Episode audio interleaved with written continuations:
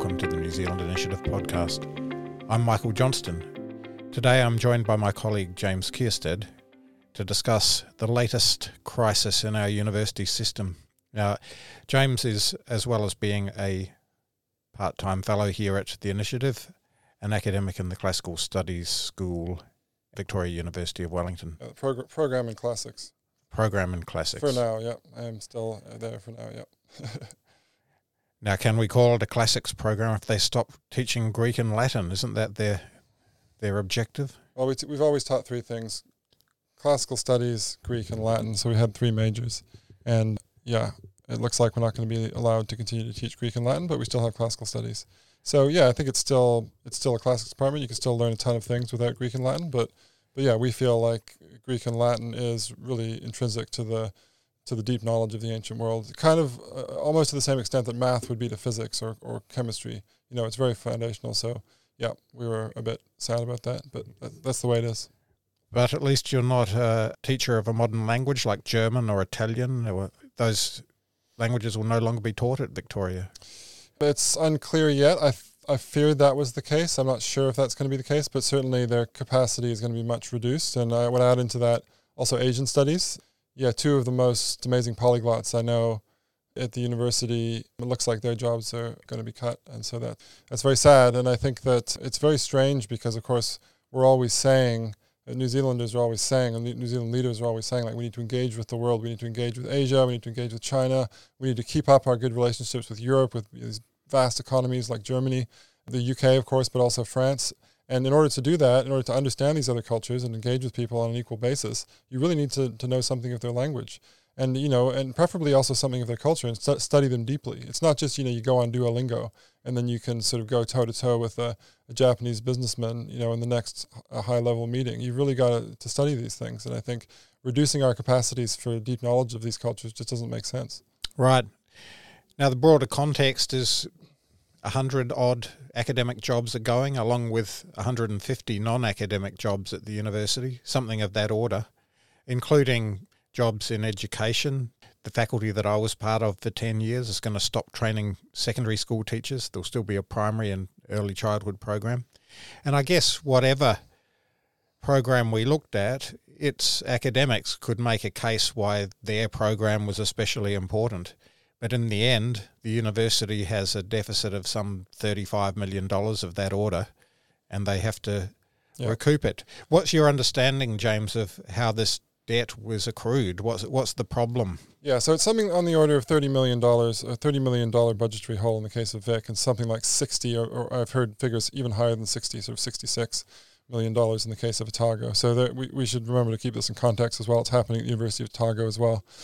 So my understanding from within VEC, because I've seen the Vice Chancellor's presentation on this, which I think I'm pretty sure is public, is that actually a lot of that was due to a very sharp decline in domestic enrollments just this year. So we can't put it all down to the hole left by the international students during the border closures. We can't put it all down to that. I think that does play a role because obviously, you know, if you're losing lots of money in one place, it's always great to have some reserves. And I think that all these other things we're going to be talking about today, they didn't help these universities' financial position. But as far as the Vice Chancellor's presentation was concerned, he was saying a lot of it is down to a drop in domestic enrollments this year. And it seems like, according to his figures, the university actually weathered the storm of the COVID crisis or the COVID response, weathered the storm of closed borders reasonably well. But then there was this huge drop this year. And my understanding from within the university is that a significant part of that was actually due to a glitch in the enrollment system. So, and I sort of experienced this firsthand. I mean, a lot of my colleagues did as well, that we were trying to enroll students at the beginning of the year for honors courses, especially, and students were having a heck of a time just getting enrolled. And sometimes students would try 10 or 11 times to get on the system, and it didn't work. And then not surprisingly, a lot of people were just sort of saying, well, screw this, you know, and going elsewhere and not becoming a student or not enrolling for those classes. So it's very strange. Like, it seems like quite a small thing, but it actually had quite a big effect. Now, I don't think that's the only reason, and I think that these other reasons that we're talking about are sort of more awkward to talk about, and so maybe there's more being put on that than it really deserves. But that was a big thing. However, I would say about that, I mean, that is a sort of classic short-term problem, right?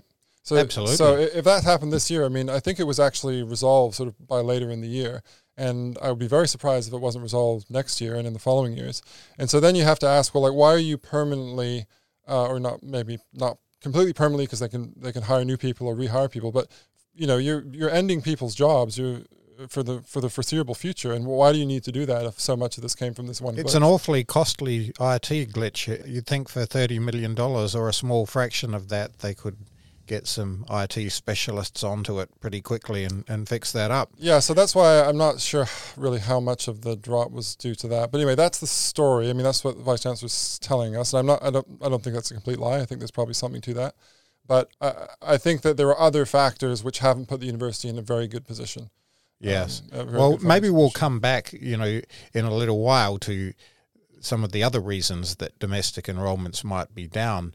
But before we do that, perhaps we should explore some of the other things that may be contributing to the financial situation. And as you've said, it's not just Vic. Otago is also making cuts.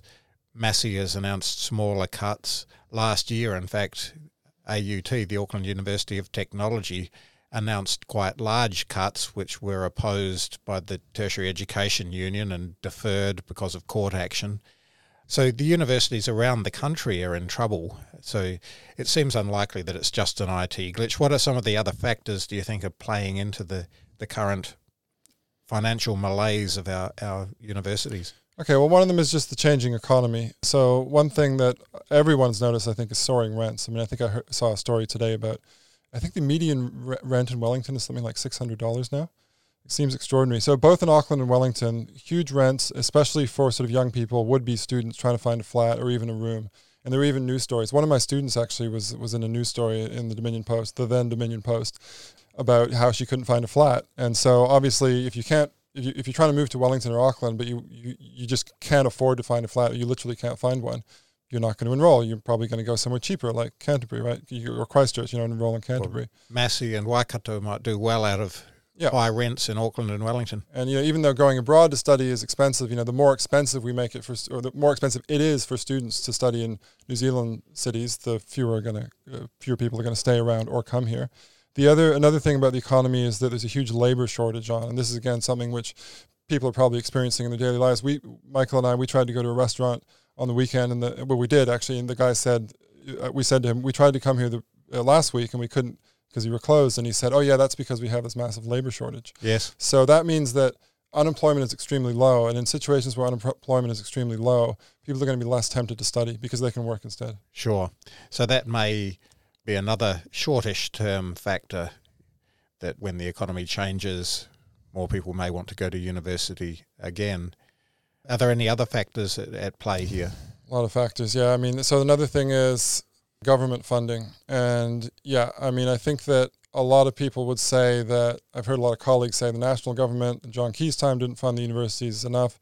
There was an article recently, I think in the New Zealand Herald, by Stephen Joyce, obviously former national minister, and he was saying that he was alleging that the Labour government has funded universities in a way which has consistently failed to keep pace with inflation.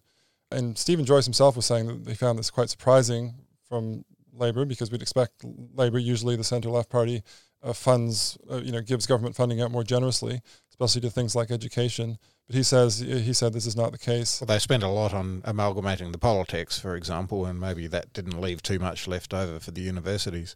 It's possible. I mean, apparently even the amount of total funding to the universities, I think, is what Stephen Joyce was talking about, rather than to higher ed. But in any case, so it's possible that that amount just hasn't been enough. I mean, we've got to remember inflation has been extremely high, you know, so the university really did need to raise the level of funding if it was going to keep pace with inflation, and it didn't. So obviously universities are going to take a hit. So something of a perfect storm there. And all of these factors that we're talking about are largely beyond the control of the universities themselves, except perhaps the IT glitch. You could argue they ought to have been a bit more onto it with that. But yeah. What about other things that the university itself could be doing differently or could have done differently to alleviate this situation before it got to this point? Well, I think that there have been some questionable spending decisions. I mean, I think they've spent things They've spent money on things that a few years ago, might have seemed okay because times things, were relatively good. Things were going relatively well. So one example are these brand refreshes. Victoria spent something like $500,000 on a brand refresh, which centered on making the word Wellington bigger in the signs. I mean, it sounds like something out of a satirical novel, but you remember Grant Guilford tried to get the name changed to just the University of Wellington. That failed. It didn't have popular support in the community. Chris Hipkins actually overruled it. When he was Minister for Education. That's right. Yeah. And then Grant Guilford decided to change all the signs to make the word Wellington bigger. That cost $500,000. $500,000 is not very much money with the kind of sums that we're talking about here. So I don't think that was a huge thing. However, Otago did its own brand refresh.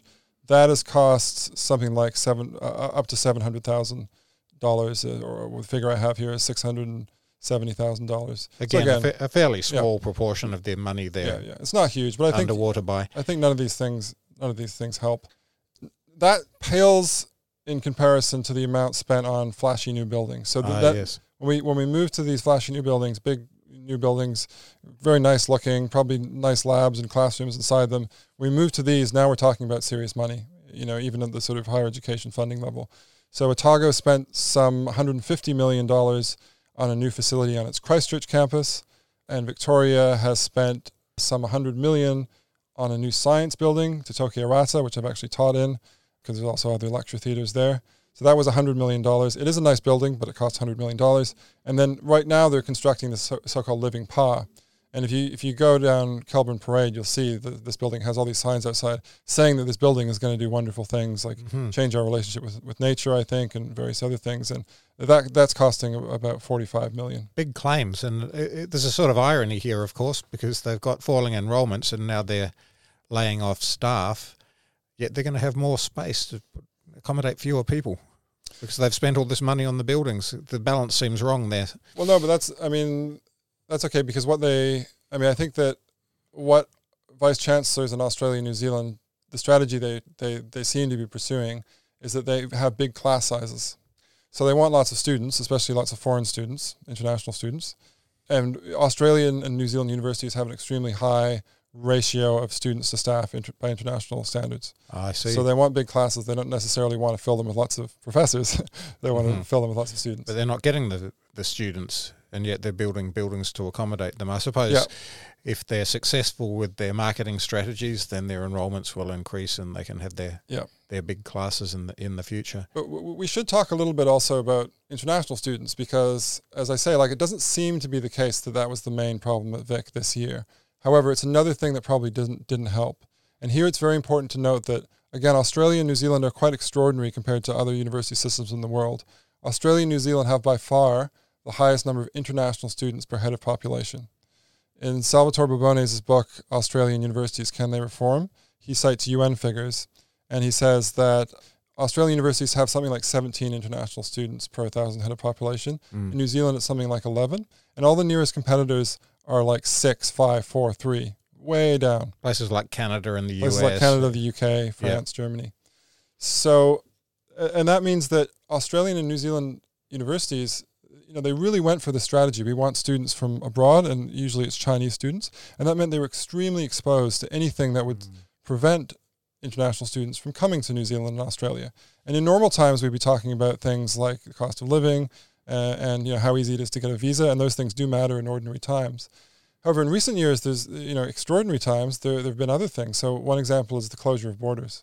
Yeah, and that we might want to argue that was necessary in these circumstances. But the fact is, we were extremely exposed to drops in international student numbers, and we did something which is obviously going to make international student numbers plummet to basically zero, and that was close the borders. Yeah, and Even when things reopened, I know people here at the initiative before I got here were arguing that the government should make it easier for international students to come back in earlier, and they didn't. And so that was a problem too.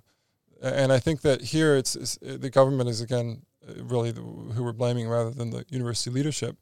But I think that in recent times, at least a lot of people at the university, I don't think they were sufficiently aware of how much of a hit they were taking because of the decline in international enrollments. And people were quite gung-ho about the lockdowns and the border closures continuing, even though it was fairly predictable that that was going to hurt the bottom line. One exception to that, I would say, is actually Grant Guilford himself. Yes. That he, throughout the pandemic, actually wrote articles here and there, basically making the case for allowing more international students back in. And that made perfect sense, actually, from the university's financial perspective, because he was probably aware that, you know, he had gone along with the strategy of trying to attract international students, which isn't a bad thing. I mean, I think in ordinary times it was fine. It's just that if you go with that strategy, then you have to be aware that if you basically completely turn off the tap on international students, we're going to take a big hit. You've got a big problem. You know, to be fair, I have been thinking for many years that the strategy of topping up your finances with international students was flawed in the long run, because Asian universities are gaining in stature and number, and sooner or later Chinese students are going to go to university in China much more than they are going to travel. The same eventually may be true of India. And while that source of students may persist for a time, sooner or later it's likely that we're going to have to find other sources of revenue.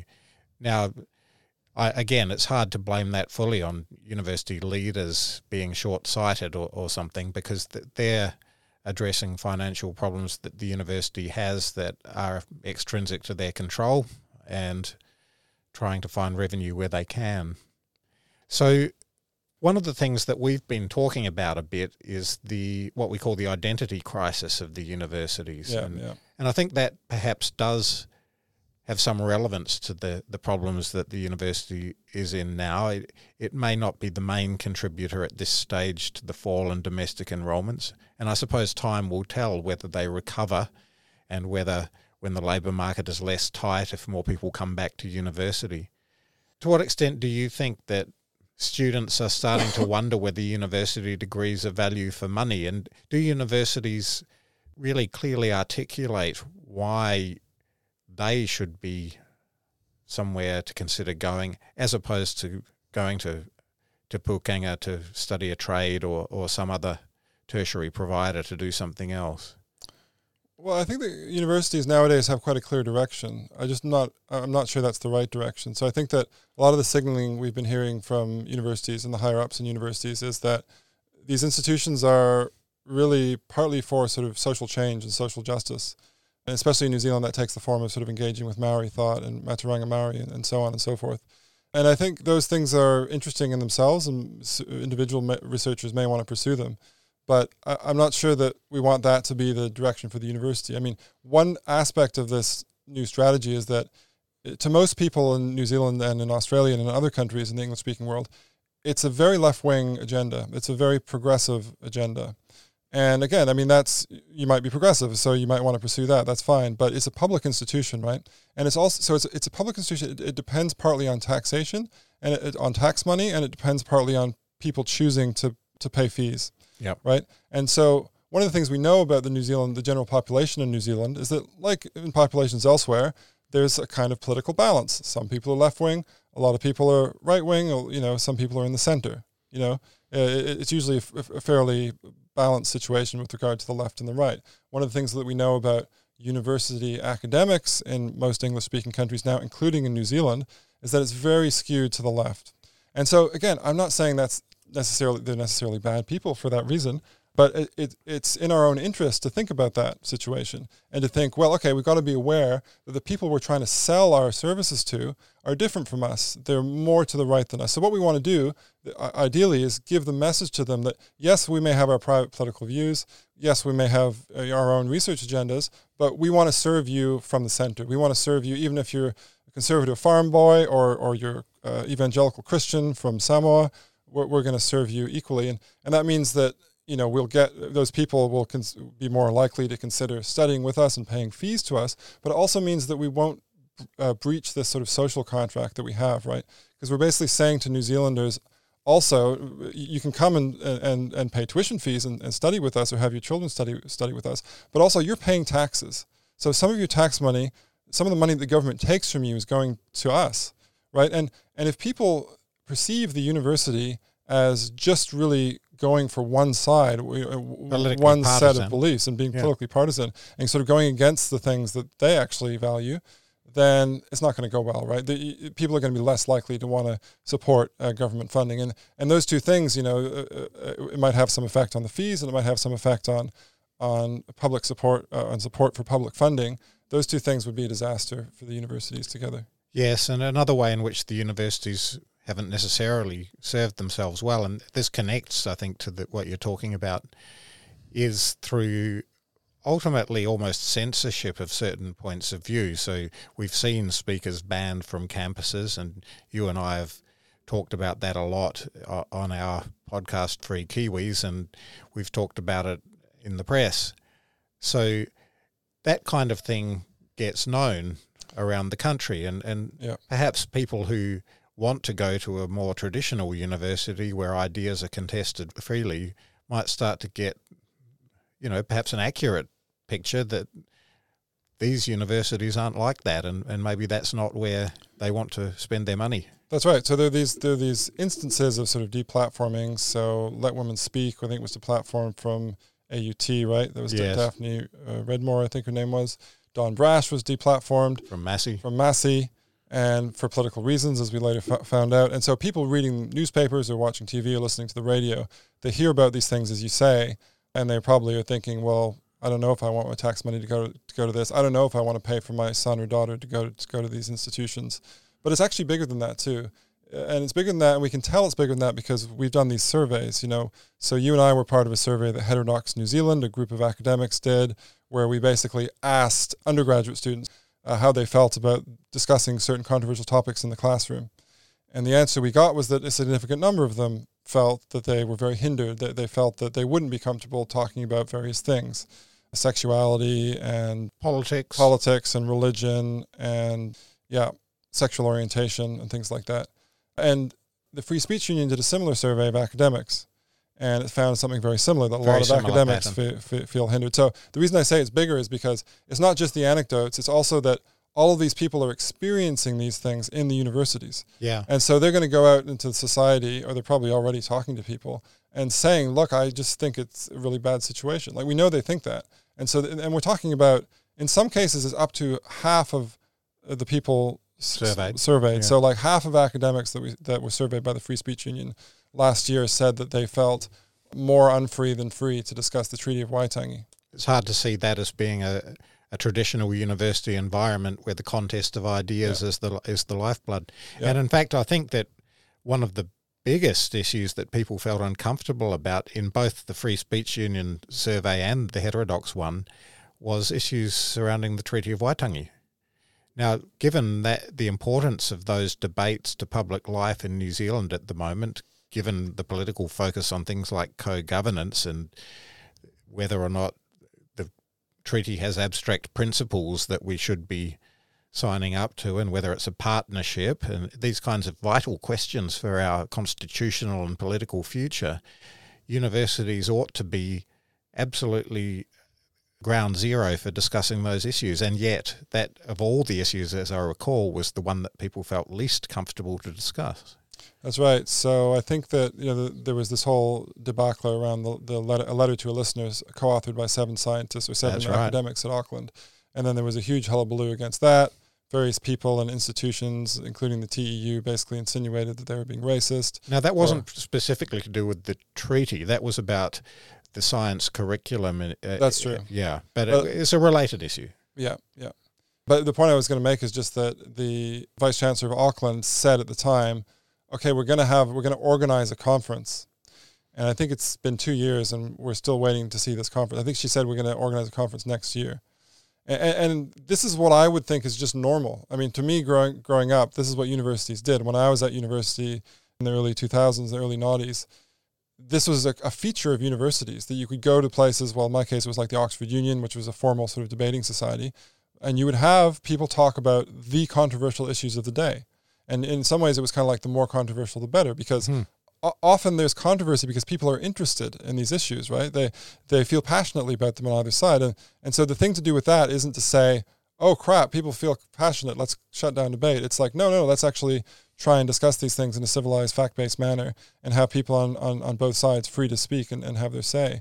And all of these issues that you're talking about, including co-governance and the Treaty of Waitangi and Maturanga Maori and science, these are, preeminently things which we should be able to discuss. And one I would add is the trans issue.